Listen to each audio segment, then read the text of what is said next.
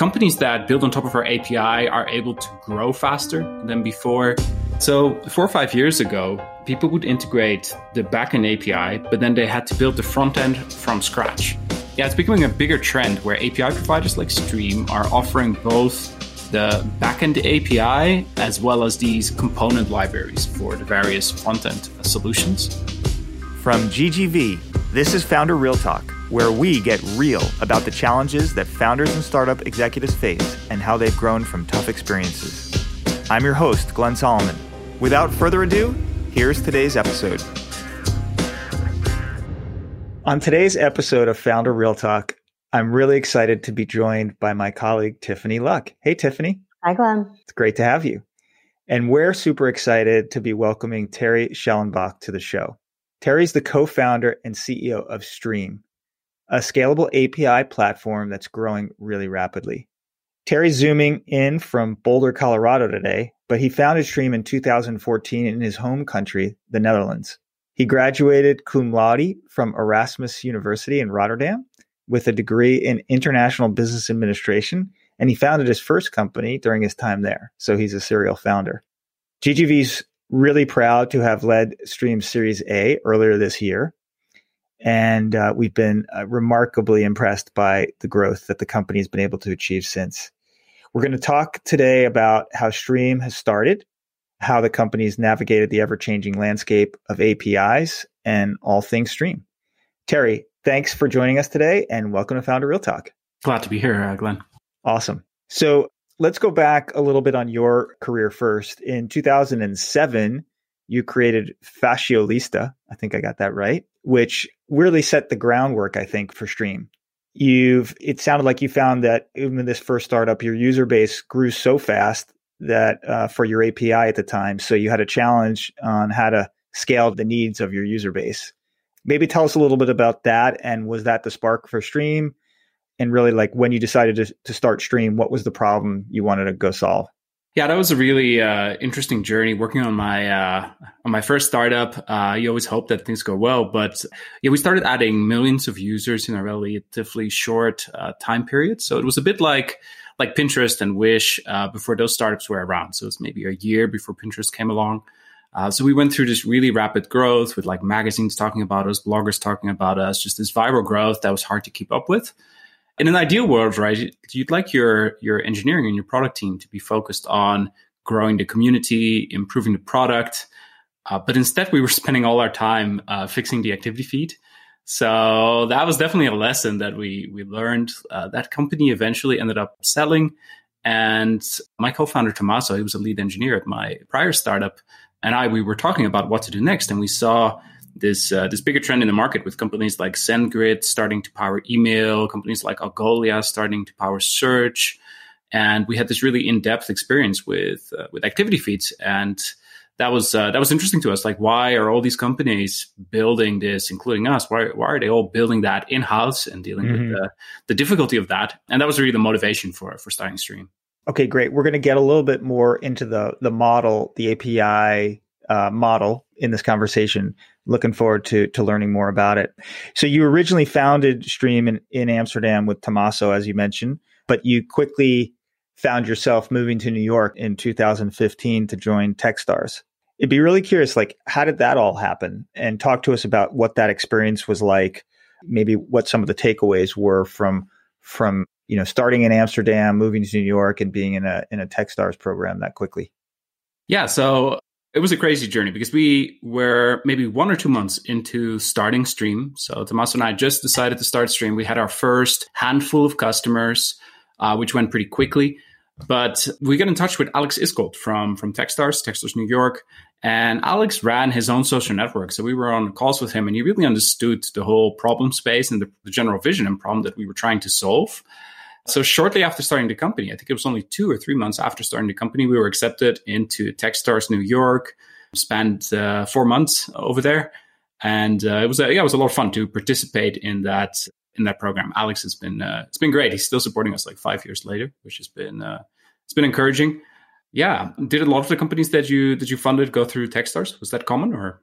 We haven't had that many, and one thing I'm curious about is you know it's a pretty big move, right? Uh, very early on in your career, and certainly early on in the in the time of the company, to like pick up stakes and move continents, and you know to a brand new city, while all while you're you're, you're trying to start a company. Do you you know? Looking back on it, was it a crazy decision? What I mean, it se- seems like it was the right decision, but if you had to do it all again, knowing what you know now, are you kind of surprised you did it? And do you feel like it's something you'd recommend other founders? Yeah, so I think it's also part of that learning from the first startup is uh, we had this crazy growth. We grew to millions of users, but as we grew, it became harder and harder to compete with some some other players in the market that raised tens, hundreds of millions of dollars. It was always very difficult to raise funding in Europe. So for my next startup, I always knew that I either wanted to uh, somehow get access to American venture capital or uh, do something more local to Europe. There was another startup in Amsterdam that I that I met back in the days, and they started doing payments in Europe. A company called Adyen. Yeah, they're doing okay. They're doing okay now. Yeah, and I think in a way, some it's important during those early days of a startup that they have something they have something local. I think it's very hard for a European company to compete directly with American companies just because of the the big difference in uh, access to capital. Sounds good. Well, quite the journey for you and Tommaso. Great journey over the last five years. Wanted to see if we could talk a little bit more about, you know, Stream's product evolution as well. So Stream started out uh, really focused on activity feeds to solve the problem that you had with your first startup. And then recently you, you also added in-app messaging, which has really taken off. So can you talk to us about what, what that was like? What was the transition like to multi-product company and was a result of customer feedback? How's it been going? Yeah, I'd like to claim that we had some genius insight, but what happened is that our customers started building messaging and chat on top of our activity feed API. So I started jumping on calls with with some of these companies, and I asked them like, "Why are you doing this?" Because you, from like a non-technical perspective, basically, it's people building chat by sending tweets. Like it kind of works, but not really. So we spoke to many of these customers, and it turned out that there were no, in their minds, there were there were no good solutions in the market for for chat and for messaging. So after having that conversation, maybe a couple dozen times, we decided to leverage our technology in the in the chat and messaging space as well. It's difficult, of course, to run two two products at the same time, but we had the the benefit that most of the apps that have an activity feed also tend to have chat, and that the underlying technology is very similar between activity feeds and chat. So it turned out better than we could have ever thought. We launched uh, the chat API, and within 12 months, it overtook our feed revenue. I was hoping it would do well, but I didn't expect it would grow this quickly. It's been it's been a fun journey. Yes, yes, it has great growth, and makes sense. You know, it's easy for a customer to go to Stream and actually now get get both activity feeds and in-app messaging. And so I think that's a good transition into just talking a little bit more broadly about the API model, which is obviously critical to your business and similar to what we see from Twilio, Stripe, Algolia, and others. Why is this model so powerful in your mind? So I think the API integration is very powerful because you have a lot of flexibility. And thinking about the use case like building chat or messaging, the API is so flexible that you can pretty close to build any type of chat or messaging interface. And I think that's that's one of the main reasons why teams like leveraging these these APIs. I think the other benefit is that it's enabling product owners to move much faster than they ever could before. So the, in the past, people would say that you're building chat. You would go to Amazon, you buy, you rent a server, you have to install software on there, you have to build that software, you have to maintain it. You're doing all of these things just to get the chat functionality working in your app. It's a very labor intensive process.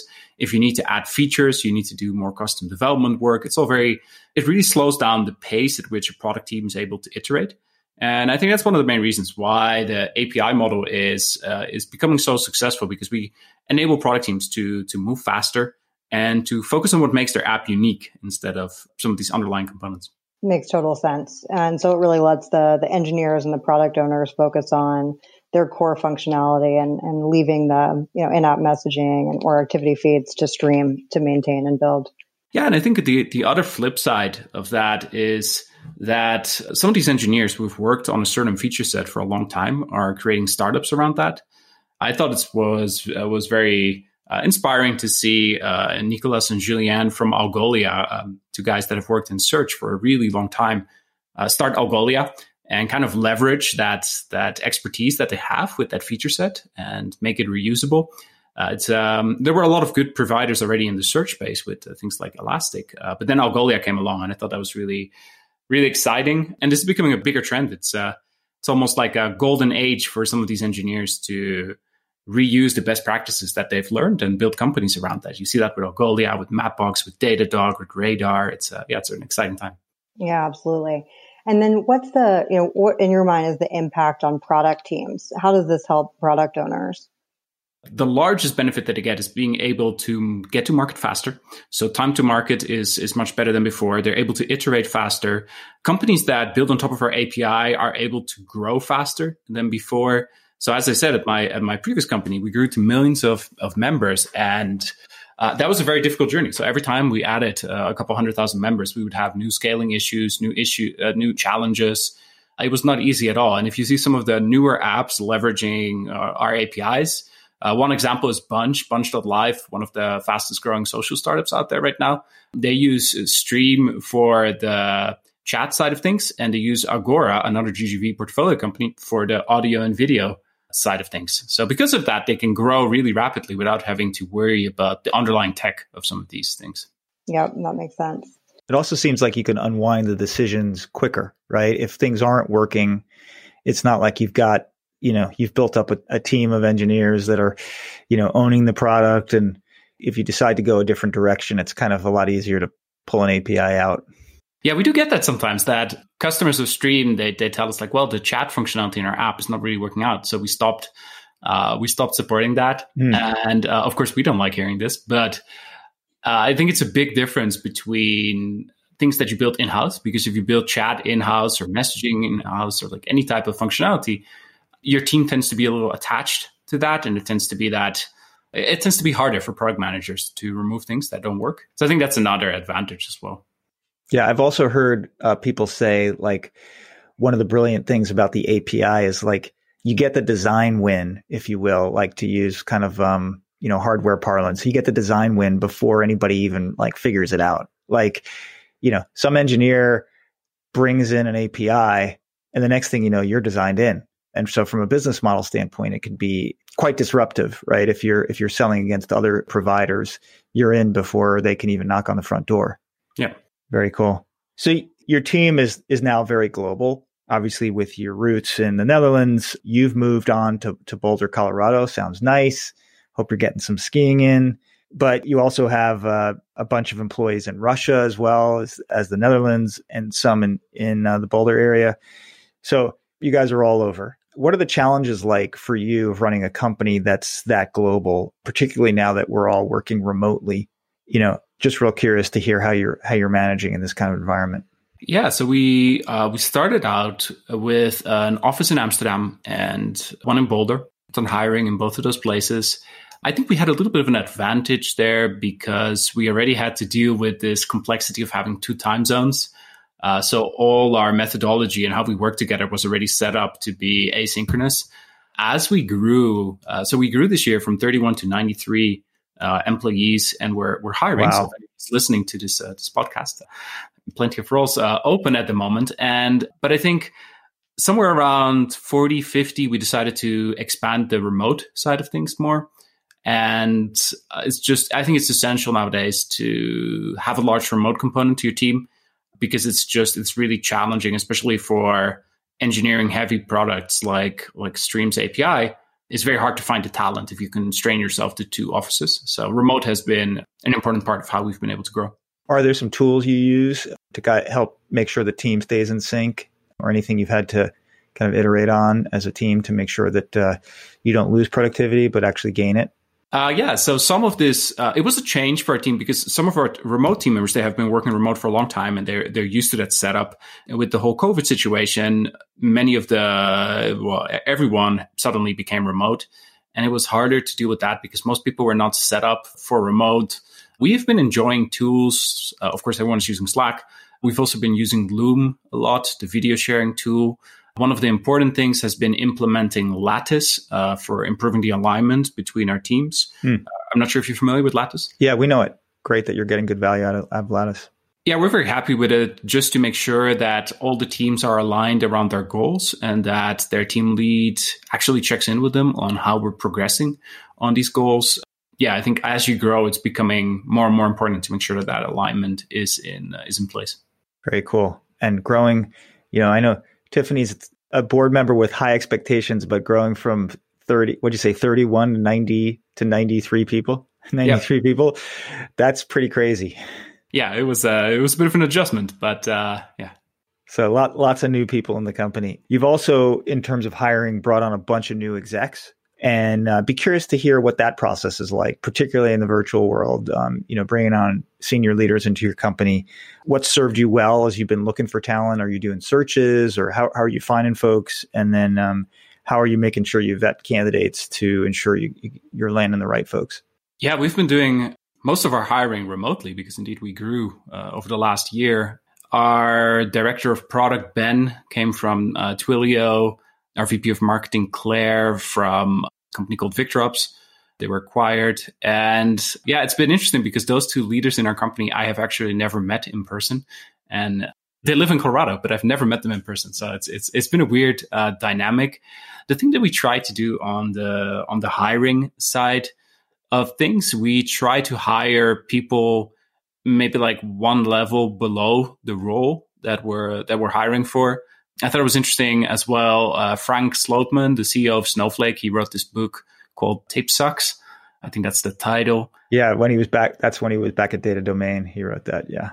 Yeah, and I think one of the things he mentioned there as well is to to hire athletes, not resumes. So get people that are motivated, that they have the ability, but they're not proven to succeed at that role yet. And that's what we try to aim for with our uh, with our senior hires.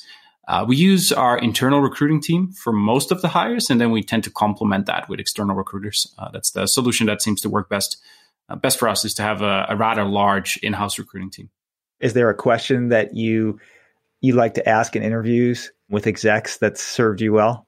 I mostly tend to dig into like the metrics that they had to work for in their last role, because if you start asking about that, especially in like as an example, the VP of marketing role if you start talking about the, the, the revenue number that they had to drive or the marketing qualified leads, it doesn't really matter like what type of target they had, but you'll quickly notice who actually held a target at their last job and who didn't. So that's uh, that's been effective. Cool. Yeah, Tara, I was going to say you guys have gotten very good at hiring remotely and onboarding remotely. So you will be in good shape for the future. And I guess the other thing that you you were really good at is actually fundraising remotely. So you've never met Claire or Ben, and we've actually never met in person either. But Glenn and I and, and the rest of the team spent a lot of time with you over Zoom. So would be curious to hear, you know, in, in 2020 work from home world, what was what was it like fundraising for your Series A entirely remotely?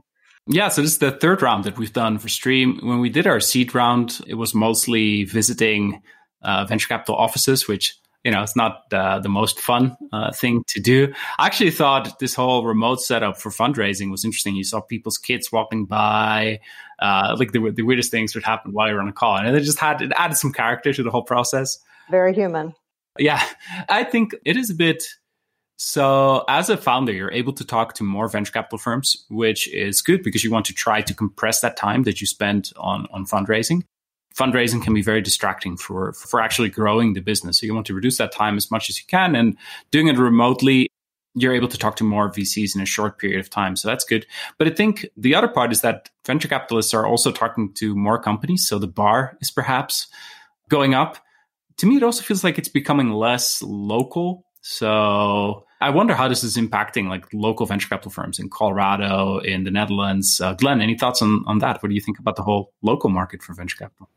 I think that's a really good point, and Tiffany can attest. Like Tiffany and I have have uh, been on on several calls lately with entrepreneurs who are nowhere near us uh, geographically. A bunch of teams out of Europe, very small early stage teams. You know, we're able to find them nowadays pretty easily through you know the investments we've made in technology and sourcing and that kind of thing or our networks you know we we found we got to you through an introduction from Nicola at Algolia the Algolia founder, who we are forever indebted uh, to. And you know, so so it's location is not a ba- is not a, a boundary to finding good opportunities, and it it really uh, maybe if if if the pandemic has taught us anything, while it's nice to be nearby, it's also not imperative. It's not an imperative, right? And so I think we've gained confidence in investing in companies that where you know founders aren't nearby and teams are very distributed because you know the, the tools of the day have gotten so good that people can manage that way. But we're you know we're still we're still early in this journey and we'll have to see how you know how companies scale. It's one thing to invest and to see some early progress but scaling and keeping teams together and really growing big businesses is another question so we'll see. Mm-hmm. yeah. Yeah and then uh, terry you know definitely agree more people are I think a lot of meetings are happening, and you probably met with more VC firms this round than you did in previous rounds. What was it like making a decision about you know who to bring on as a very long term partner without actually you know seeing that person in person? Is there anything else that was going through your mind in terms of trying to get to know someone over Zoom? Well, one of the things we, we started with the, the superficial, uh, just starting by checking the portfolio so we looked at, for in the case of GGV, we looked at the investments in Agora, HashiCorp, uh, which of course it sounded. We also read the article by Glenn. So it felt like there was a lot of alignment around the, the general uh, vision. But then what we did after that was a very extensive process of talking to basically any founder within our network who previously interacted with GGV and that's something that we do whenever we uh, evaluate a new uh, venture capital firm is that we try to get in touch with as many founders as we can, ideally the ones that failed or that had a hard experience. yeah, and in the case of GGV, we didn't find anyone who was upset, uh, which is surprising because most of the times when I do this with a venture capital firm, even the, the big and tier one uh, firms, there's always a founder or someone who's upset with the with the firm. But uh, yeah, you guys have a great reputation in the market. So I think doing that diligence has become really important, uh, especially since you can't meet in person. Yeah, that's fair. You definitely did, did do a lot of checks. People we you know didn't even know. well, we're glad we got through that gauntlet and got to the other side successfully. Back to a little bit on stream. You know, you've seen like obviously you've experienced a dramatic amount of growth and one of the ways that that's coming is through you know companies customers in lots of different uh, industries. We're not just talking you know tech companies that are adopting your api these days. We've got got healthcare companies and finance education fitness. They're all coming to stream. I'm curious like w- what you make of that. Did you think that this kind of diversity of customer type would happen so early in your you know in, in your growth path? And what does it say for kind of the the API market overall uh, and the future of your business? Uh, there were definitely some unexpected ones there. So, finance started growing really rapidly, healthcare, education. I think some of the motivation there, most customers, they select Stream because of time to market, being able to iterate faster. In healthcare, we saw, we saw some customers who chose Stream because they wanted to reduce the attack surface on their infrastructure. Mm, interesting. Yeah, so it was more of a security concern, right? Like the less software that you build in house, the less surface that you have, which where things can go wrong. I thought that was yeah. Uh, most other verticals were not so focused on uh, on that. I think the other big change is that it started out when we started Stream. It was very common to do backend integrations. So uh, customers would integrate from Python, from Ruby, Node, and do yeah do a backend integration with Stream. And nowadays there's this bigger trend where people are integrating Stream on the front end of their apps. So they're integrating with React, with Flutter, with iOS or Android. Yeah, it's becoming a bigger trend where API providers like Stream are offering both the backend API as well as these component libraries for the various front end solutions. I think Algolia was one of the first ones to do that. Algolia, Auth0, Stream started doing it maybe like one or two years ago, but it's becoming a really bigger trend for, we call it cloud components in the sense that people give you both the API as well as the the front end components, and that's uh, that's been growing rapidly. So this gives, if I'm getting you right, it gives companies more tools to get into business with you, you know, faster, both on the back end and the front end, and they can customize um, the components on the front end to still still optimize for the look and feel and user experience that they want, but leverage more and more technology from companies like you. Yeah, so four or five years ago, people would integrate the backend API, but then they had to build the front end from scratch. Mm-hmm. And uh, the reason for that was that the front end was not all that reusable. But then things changed. Uh, React became very popular, React Native, Flutter, Swift UI, Jetpack Compose. Uh, the front end of apps is becoming more composable. And because of that, some of the forward looking API providers like Stripe, Algolia, us, are offering these component libraries. And the benefit is that they are already integrated with the backend side of things. So the difference between building in-house versus using an external provider like Stream is becoming even bigger, the time to market difference, because you can actually give them a, a ready-made or like ready integrated solution that is perhaps not as flexible as using the API directly, but very close to it, given the flexibility of some of these front-end frameworks. So one of the cool things about you guys now is you have a lot of customers, right? And an increasing variety of customers. You mentioned earlier that, you know, you took cues from your customer base when building uh, opting to build chat on, you know, as a as a second product on top of uh, the activity feed. And so I'm curious like what you're seeing and hearing now, like any interesting stories or use cases from your customers and if that's inspiring you to think about new APIs to build, new services to provide to the customers? We see many different customer use cases. It's uh, it's very diverse. Uh, I mentioned Bunch. Bunch.live is like uh, Zoom meets video games. So those guys are obviously doing really well cool. right now. Yeah. Uh, we had some surprising customers integrate. So we had Unilever become a customer of Stream for one of their their apps. Chick-fil-A became a customer of, of Stream as well. Some some things that I would have never expected. But yeah, we're also seeing many. We're, we're, always talking to our customers to figure out like what are the adjacent use cases to uh, chat and activity feeds because I think long term someone will build the AWS of these cloud components. So we're also always looking like which vertical we're going to go into uh, next. Well, if I could use one word to describe everything we've chatted about so far, I feel like that would be growth. You know, growth in the product. So from activity feed to also now including in-app messaging growth from in employees from 31 to 93. That might be a record. And, you know, good growth in the customer base. So pretty incredible. And with all of that happening very quickly, you know, I think that that's a good problem to have. But what keeps you up at night, Terry? How, how are you trying to stay ahead of the growth? Yeah, one of the hardest things here is just uh, customer support and onboarding. Uh, both my co-founder Tommaso and and I were very we're very product focused. So we want to make sure that every customer who chooses Stream has a good experience. And for the most part, we're succeeding in, in that, in that regard. But it is very difficult that when you're growing so quickly to give every customer the attention that they deserve.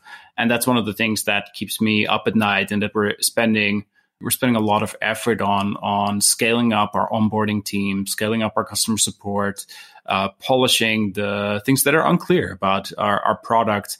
And uh, that's something that we keep on iterating on a lot because I think it's really essential that every customer who chooses Stream has a has a good experience. And if you're growing this quickly, that's uh, that's pretty hard to to ensure. It's a difficult problem.